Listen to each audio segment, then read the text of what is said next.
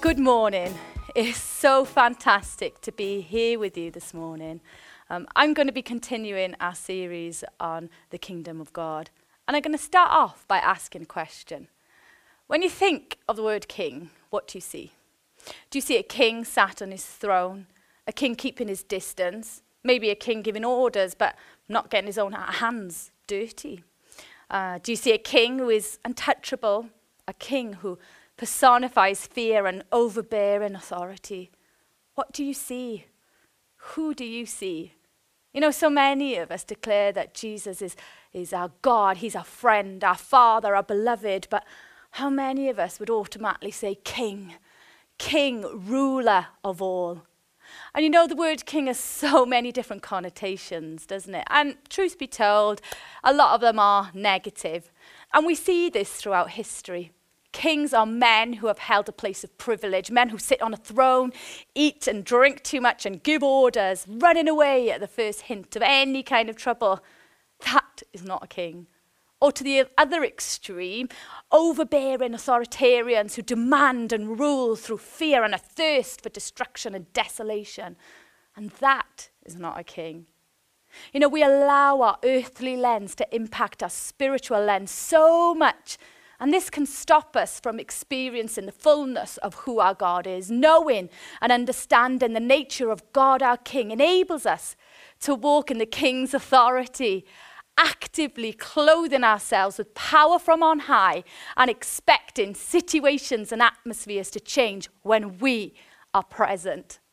And in order for us to understand and bring the kingdom of God into our everyday lives, we have to know and understand the King. So, who is he then, this King Jesus? I'm going to read from Revelation um, 19, verse 11. I saw heaven standing open, and there before me was a white horse whose rider is called Faithful and True. With justice he judges and wages war. His eyes are like blazing fire, and on his head are many crowns. He has a name written on him that no one knows but he himself. He is dressed in a robe dipped in blood, and his name is the Word of God. The armies of heaven were following him, riding on white horses and dressed in fine linen, white and clean. Coming out of his mouth is a sharp sword with which to strike down the nations. He will rule them with an iron scepter. He treads the winepress of the fury of the wrath of God Almighty. On his robe and on his thigh, he has the name written King of Kings and Lord of Lords. And this is our King. Our King holds all authority, all power in his hands. He doesn't abuse it, he doesn't hold it over us like a stick, but he is a king who empowers us. He is a king who takes hold of us and says, My kingdom will come because I've already won. But I need you to take hold of this authority that I am giving to you, and I need you to fight. I need you to be all that I've called you to be. And yes, at times that is a friend, it's a confidant, it is showing my peace, my love, and my joy. Yet in all of this, there is a need for my warriors to know my voice, the call of their king. And I'm not simply calling my army, my people to assemble, but I am calling them to action, to move out. You know, verse 11 tells us that he wages war. You know, our king is not sitting idly waiting for the enemy to infiltrate. He's the one instigating. He's the one saying, No way are you gaining any more ground. You do not hold any authority here. I do, the King of Kings. The war which King Jesus wages is from no principle of ambition, lust, power, or extension of conquest or dominion, like maybe we would expect from the tyrant kings of history. It is righteous in its principle and in its object. The King of Kings is a righteous king, and he takes his righteousness to the battlefield. Revelation 19, verse 11 to 16, is about us fighting for God and for his kingdom. It is about us seeing our king for who he truly is a warrior, a warrior king who loves justice and hates robbery and wrongdoing. Isaiah 61, verse 8. We, as his people, need to stand up and be counted. We need to hate robbery and wrongdoing. You know, to hate wrongdoing is not so easy as it once was. There are obviously the obvious references that we see in the Ten Commandments. But so much of our culture feeds into our everyday lives, and at times it can blur the lines between what God says, our spiritual lens, and what the world says, our earthly lens.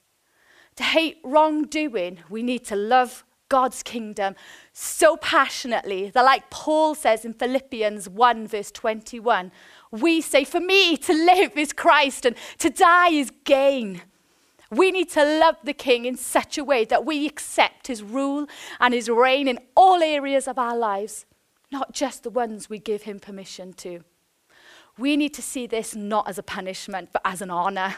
Because we know if we lay everything before the feet of our King, if we live our life His way through His agenda, His purposes, then He will bless us. If we live our lives like this, then there are no blurred lines.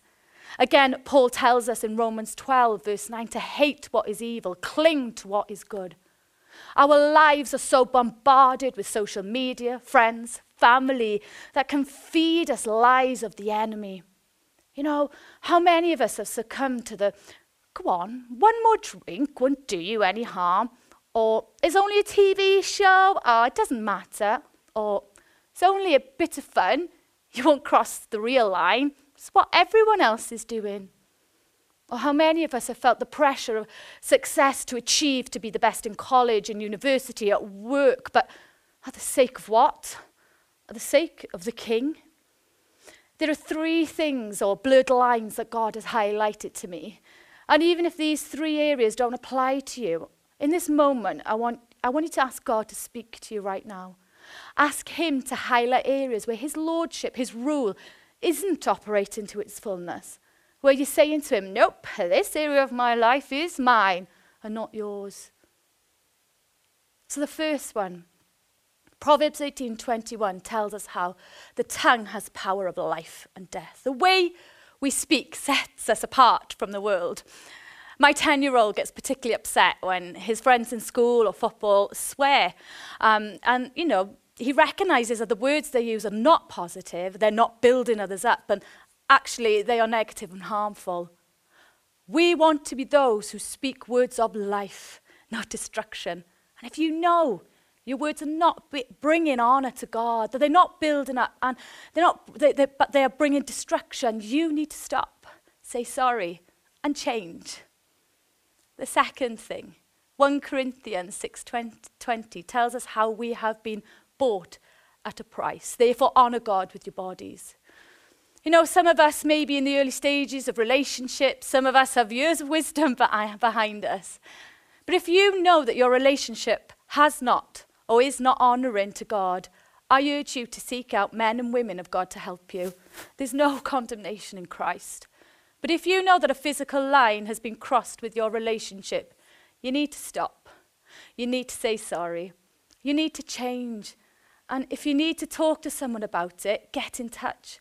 There are a mass of wonderful people oh, who are here not to judge, but to support, to help, and to encourage you to be the best that you can be.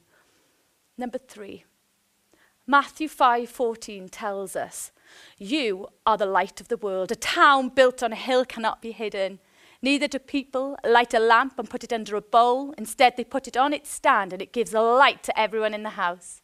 In the same way, let your light shine before others, that they may see your good deeds and glorify your Father in heaven. You know, God very clearly said to me, Tell my people to stop being someone I've not called them to be. Basically, he's saying, when you're around your non Christian friends, live the same life that you would when you're with your Christian friends. The king is simply saying, Seek my kingdom first. Seek me, and everything else in life will slot into place just fine. It won't e- always be easy, but I am there. What matters most in this life is us listening to our King, seeking his face and following his voice because King Jesus, in all his glory and purity, is calling us to follow him into battle. He is calling us to understand the authority, the righteousness, the truth, peace, love, and joy that have been bestowed on us. And he is saying it's time to stand and it's time to fight. Obviously, when I'm referring to fighting here, I am not talking about a physical fight. I'm referring to a spiritual battle, a battle between good and evil. Fight for truth with truth, not through frustrated or anger fueled blurred lines of what's right and wrong. When people tell you you are rubbish, that you're ugly, that you're worthless, you combat that with the truth, with God's promises. I am loved. I have been bought with the precious blood of Christ. I am fearfully and wonderfully made. Fight with authority, knowing that the battle has already been won. That no matter what mountains you face right now, speak to them with the God given authority that is within you and tell it to flee. Sickness, you have no hold on me. In the name of Jesus, be well. Fight in love and through love. See the king's heart, how he longs for his kingdom to come because he wants his creation, all of his creation, to live in the fullness of life, not to live in lack, but prosperity and blessing. When you think of the word king, what do you see? Do you see Jesus, the warrior king? Dressed for battle, his sword swinging back and forth, back and forth. It glides through the air. Destruction personified in his hands, a symbol to the principalities and powers that it is finished, that he has already won, that death is defeated. The warrior king meanders across the throne room, such confidence, such grace, such authority, and yet, yet he stops in front of you.